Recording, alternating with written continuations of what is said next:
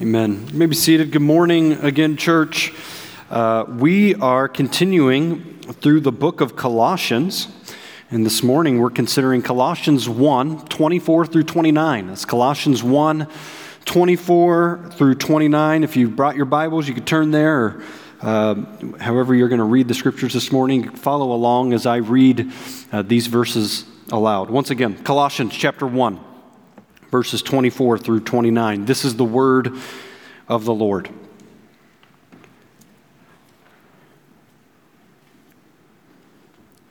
Now I rejoice in my sufferings for your sake. And in my flesh I am filling up what is lacking in Christ's afflictions for the sake of his body, that is, the church, of which I became a minister according to the stewardship from God that was given to me for you to make the Word of God fully known, the mystery hidden for ages and generations, but now revealed to His saints. To them, God chose to make known how great among the Gentiles are the riches of the glory of this mystery, which is Christ in you, the hope of glory. Him we proclaim warning everyone and teaching everyone with all wisdom, that we may present everyone mature in Christ.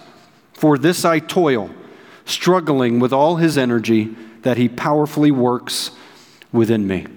Let's pray together. Father, we thank you for this time together with your people, praising you, declaring your wondrous mystery, singing songs of adoration, thanksgiving. Pray now as we consider these truths found in these few verses. I pray that you would incline our hearts, open our eyes, give us understanding, and satisfy us with your word, with your promises. We love you, Lord. It's in Christ's name that we pray together. Amen. Is there something in your life that you would do anything for? Is there something in your life that you would risk everything for? Uh, maybe a certain political cause, or maybe to get a certain type of legislation passed, uh, or maybe some community activism. Uh, maybe you'd be willing to sacrifice or risk all for uh, a new relationship or maybe a certain educational degree or promotion at work. I mean, what type of things are worth huge sacrifice? I mean, what things are worth a, a huge type of commitment? Well, in these few verses, we see what that thing is for Paul and by way of for us as well as Christ's people. It's the gospel message. It's the name of Jesus. It's the good news of Jesus. It's to make the word of God fully known. It's to proclaim him. I mean, that is what Paul is saying here is worthy of sacrifice. That's the type of thing that's worthy of risking all for. I mean, for Paul and for us, in an, in an ultimate sense, in a, in a first order sense, in a primary sense. Not that those other things are bad, but, but the name of Jesus and heralding his name and proclaiming his name and pointing others to him, Paul says that is worthy of supreme sacrifice. That's the main idea of these few verses. We see Paul's message, the gospel message, a supreme message worthy of supreme sacrifice is available and offered to all. Paul's message, the gospel message, a supreme message worthy of supreme sacrifice, is available and offered to all. Uh, we've seen already in Colossians 1, we've seen the supremacy of Christ. We've seen that he's Lord of creation and he's Lord of the new creation or redemption. We've seen the supremacy of the cross and how he's reconciled us by his blood back to the Father. And now we see uh, the sacrifices that Paul's willing to make in order to herald that message. We're going to see two things this morning the messenger's sacrifice and the messenger's aim. The messenger's sacrifice and the messenger's aim as we consider the supreme message worthy of supreme sacrifice. First, let's look at the messenger's sacrifice. Verse 24.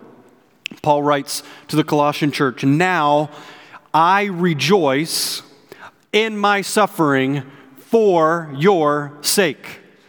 Remember, Paul is writing from prison to this church. He is suffering for the sake of the gospel. And not only is he willing to suffer, but he actually says, I rejoice in my suffering.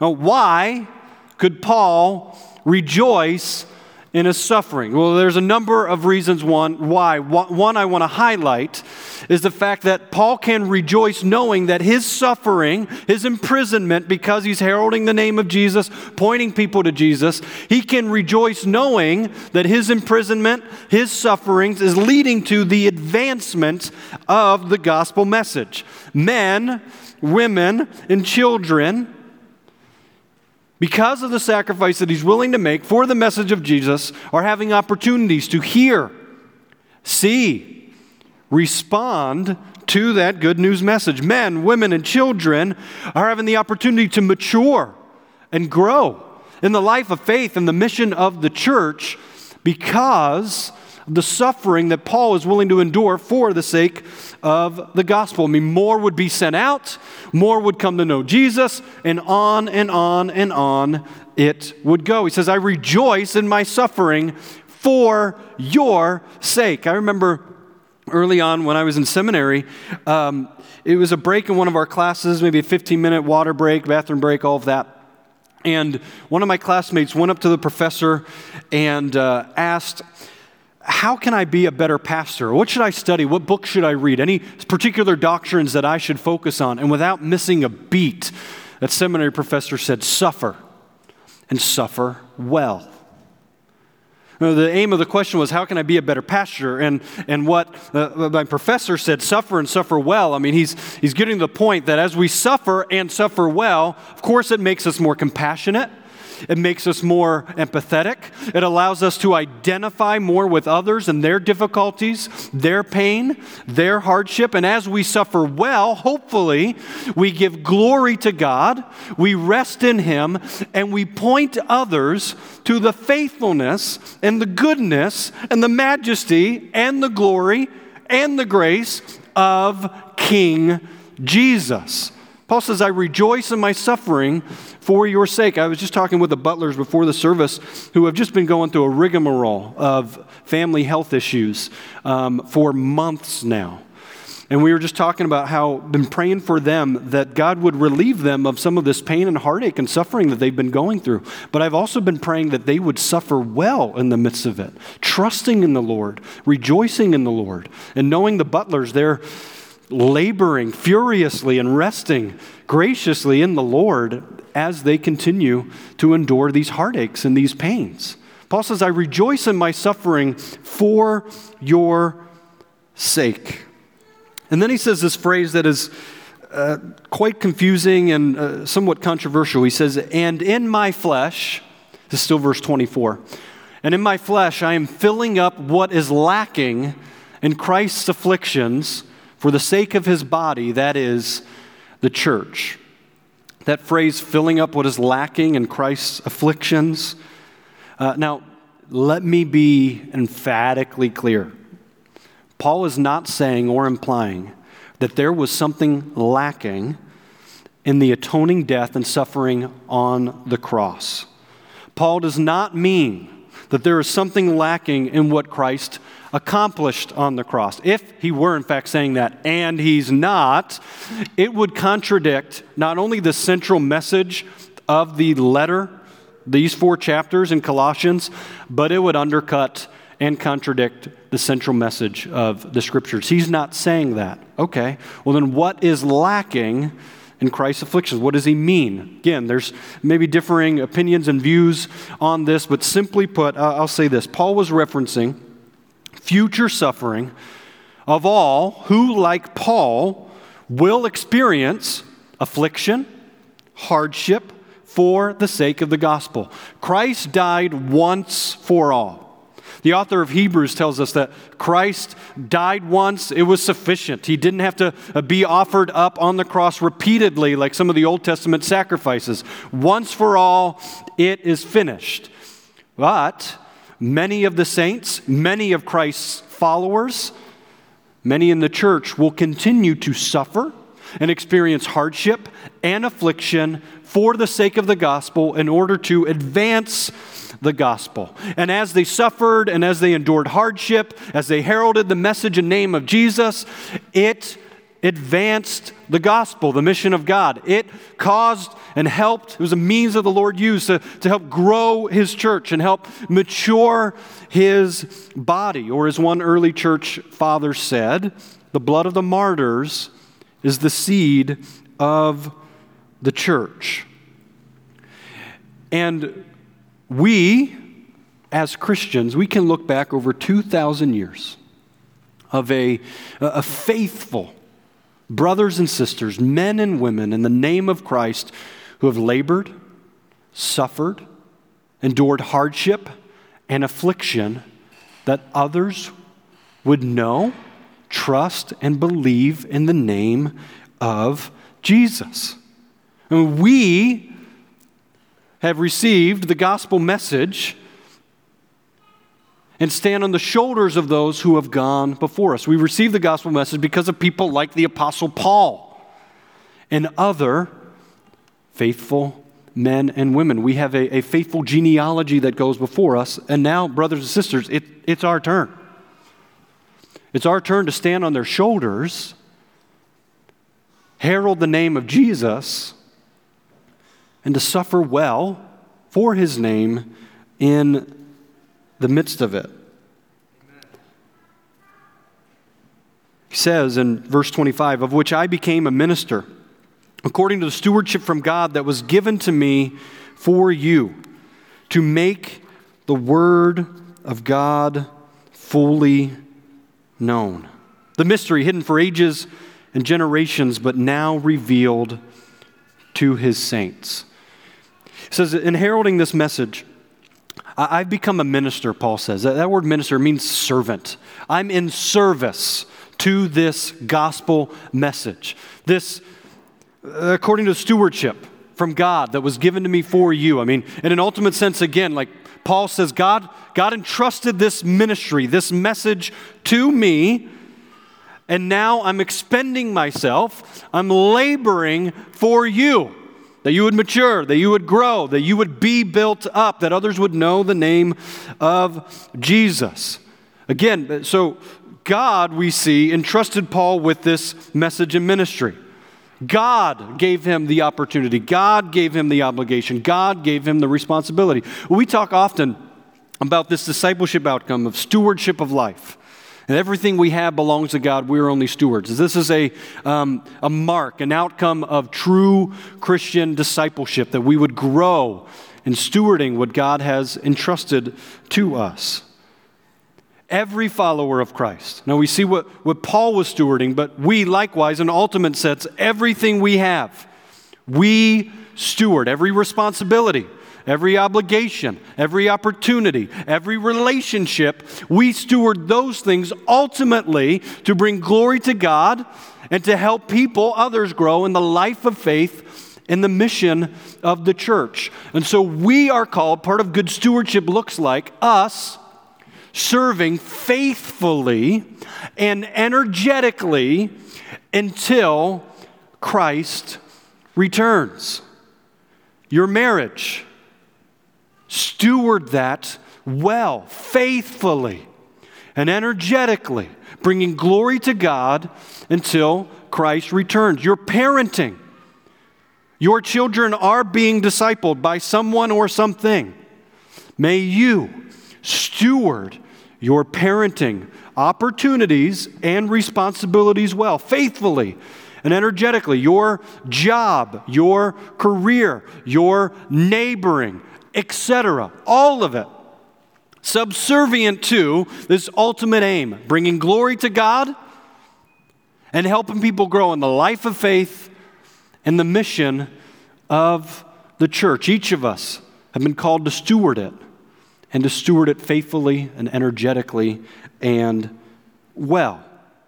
Paul says, I'm doing this to make the Word of God fully known, the mystery hidden for ages and generations, but now revealed to His saints. I mean, uh, the Word of God fully known. That's Paul is just expressing this idea that people cannot know Christ any better without knowing the Scriptures. I want to make the Word of God fully known. That, that mystery we just sang a song before I got up here about like heralding and, and, and beholding the wondrous mystery. This word mystery that Paul uses uh, in his letters, it doesn't mean that we, uh, it's not like an episode of NCIS or a Sherlock Holmes novel or Michael Connelly fiction novel or something where it's like a who done it, we got to figure these things out. It's, um, it's an unfolding plan. And that ultimate plan of redemption has been revealed and unfolded in the person and work of Jesus. The mystery or the plan was fully revealed in Jesus. So Paul's saying, and this is kind of our aim as well, and what we're willing to sacrifice for is, is we point others to Jesus. We tell everyone about Jesus. We fix our eyes and encourage others to fix their eyes on Jesus. The mystery hidden for ages and generations, but now revealed to his saints. That's us. We've revealed it, we've seen it in the person and work, who Jesus is, and what he's accomplished on the cross. Verse 27 To them, God chose to make known how great among the Gentiles are the riches of the glory of this mystery, which is Christ in you, the hope of glory. God chose to make this known among the Gentiles. And he, he declares this mystery, this, this unfolding plan that has been fully revealed in Jesus. He says that it's, it's the glory of the riches of this mystery. People from every tribe, every tongue, every nation, every background can experience the glory of this mystery. And he calls it, which is Christ in you, the hope of glory. That's how he nuances it. He says that this mystery, another way to say it, it's Christ in you, it's Christ in us. The hope of glory. That word hope, it's not wishful thinking. I hope I don't get the coronavirus, or I hope the lockdowns don't happen again. That's wishful thinking, but here it's a, it's a secure hope. It's a stable hope. It's a founded hope. It's a hope that we have that we are now reconciled to God because of Jesus. And we can experience the benefits and blessings, which Bernie talked about last week, because of the name of Jesus. And now Christ, through the Holy Spirit, lives in you. You herald the hope of glory. You live it, and you point others to it. We see the messenger's sacrifice here, and this is a word for us to, to suffer well, to be willing to endure sacrifice, that we would be willing to endure hardship for the name of Jesus. And we see it in our culture. It's coming, brothers and sisters, if it's not already here. Those of us who profess to be followers of Christ and herald his name and identify with him as Christians, we're labeled as people who promulgate hate speech now. We're labeled as people who cause harm because we don't enthusiastically endorse others' rebellion against God. Are you prepared to suffer and to sacrifice for the name of Jesus? And then not only suffer, but to suffer well and rejoice in it. May we faithfully and energetically steward what God has entrusted to us. And then the last point, the last two verses, we see the messenger's aim. We've seen Paul's commission, and by virtue, in many ways, our commission as well to herald that name and to sacrifice well. But here we see the ultimate aim. Now, these two verses, verses 28 and 29, I mean, these are the type of verses that you just hang up someplace in your house. You know, you stencil it on the wall, you put it on a fridge magnet. I mean, these are like life verses type, type stuff here. I mean, these are great verses, incredible verses. Verses 28 and 29. Him we proclaim, warning everyone and teaching everyone with all wisdom that we might present everyone mature in Christ. For this I toil, struggling with all his energy that he powerfully works within me. I'm just going to look at some of these, these pieces. Him we proclaim. The hymn is Jesus. This is the content of our ministry as the church. And we call out and cry for salvation in one name Jesus. Not Fauci, not Trump, not Biden, not Birx, not Cuomo, not McMahon, not Floyd. We herald one name Jesus, for he is the one that brings ultimate and complete reconciliation to God. Him we proclaim, warning everyone and teaching everyone. Here's the outline or the means of our Christian ministry. We warn and we teach evangelism and discipleship, both at the same time. As, as he proclaims, he teaches. As he teaches, he warns. As he warns, he proclaims. As he warns, he teaches. As he teaches, he proclaims. I mean, it's all kind of wrapped up in it with all wisdom. We don't give a Jesus light version of the gospel. This isn't a zero calorie version or a reduced fat version of the gospel. It's the real thing. Here's the standard or the benchmark of our ministry that we may present everyone mature in Christ. That's the goal for all of us maturity in Christ, that we would uh, grow and conform to the image of Christ. This is the aim of every Christian church, every Christian small group or missional community, every Bible study. This is the aim that we have. We don't just, just go to church uh, to feel better about ourselves or to sing some good songs or you know hear a sermon. No, we go with this aim in mind that we would help one another mature in the Lord, grow in grace in the Lord. All of it, preaching, singing, fellowship, prayer, scriptures, has this aim maturation in Christ. We see here the hallmarks of, of our Christian ministry. We proclaim Him, we warn everyone, we teach everyone with all wisdom, we present everyone mature in Christ. And if verse 28 then gives us the benchmark or the standard, the industry standard, if you will, of ministry, then verse 29 shows us the experience and the energy of genuine Christian ministry. Verse 29 For this I toil, struggling with all his energy, that he powerfully works within me. Those words, toil, struggle, they aren't two positive words. The word for toil, it implies hard, manual labor, the type of manual labor that you get calluses on your hands with.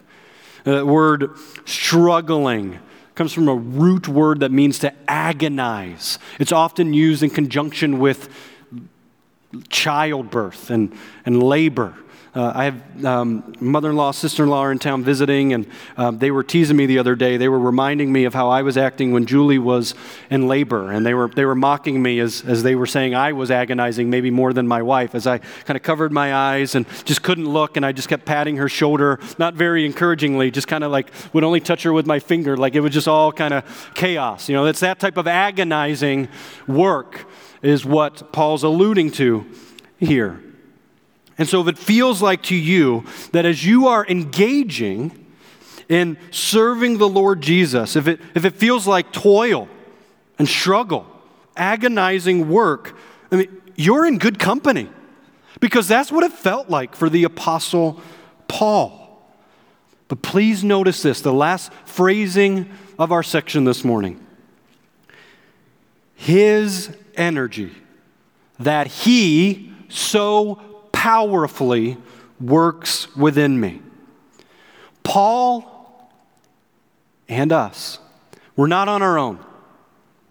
What God calls him to, and what God calls us to, God will enable, God will empower, and God will equip us for. Uh, Paul isn't just waiting around for something to happen, not just sitting on his hands, but no, he steps out in faith in the promises of God. And as he does that, God encourages him, God strengthens him, God enables him, and God empowers him. And so I pray that we would be the type of church, that we would be a people as, as we step out in the promises of God, that we would trust him to equip us and powerfully work within us. These are just wonderful verses, aren't they? Just incredible verses that frame our ministry. As one uh, author wrote, we see in these two verses that Jesus is the focus of the ministry. Maturity is the goal of the ministry. Proclamation is the means of the ministry. Warning and teaching are the method of the ministry. Hard work is the way of the ministry. His power is the energizing strength of the ministry. This is what this local church and the people of God strive to be in this community. This is what we, people of God, are called to. So may we suffer well sacrifice all for the gospel, heralding him and proclaiming him. That every man, woman, and child would have repeated opportunities to see, hear, and respond to the gospel. And that every man, woman, and child would have access to the good news of Jesus through Christ in you, the hope of glory. Let's pray. Father, we thank you for this truth. We thank you for your word. I pray that we would be marked by the things we found in this passage. I pray that you would powerfully continue to work in us, giving us energy and strength. In an ultimate sense, may we be willing to sacrifice and risk all that others may come to know you. May we seek and strive to help others mature in the grace of our Lord Jesus, warning everyone and teaching everyone with all wisdom.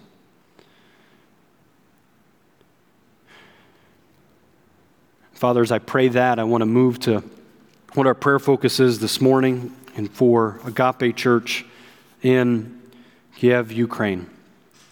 I pray these things for that congregation as well.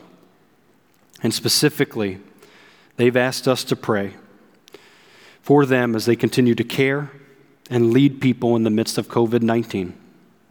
Many things in that country and in that city are still shut down, and their economy is very unstable.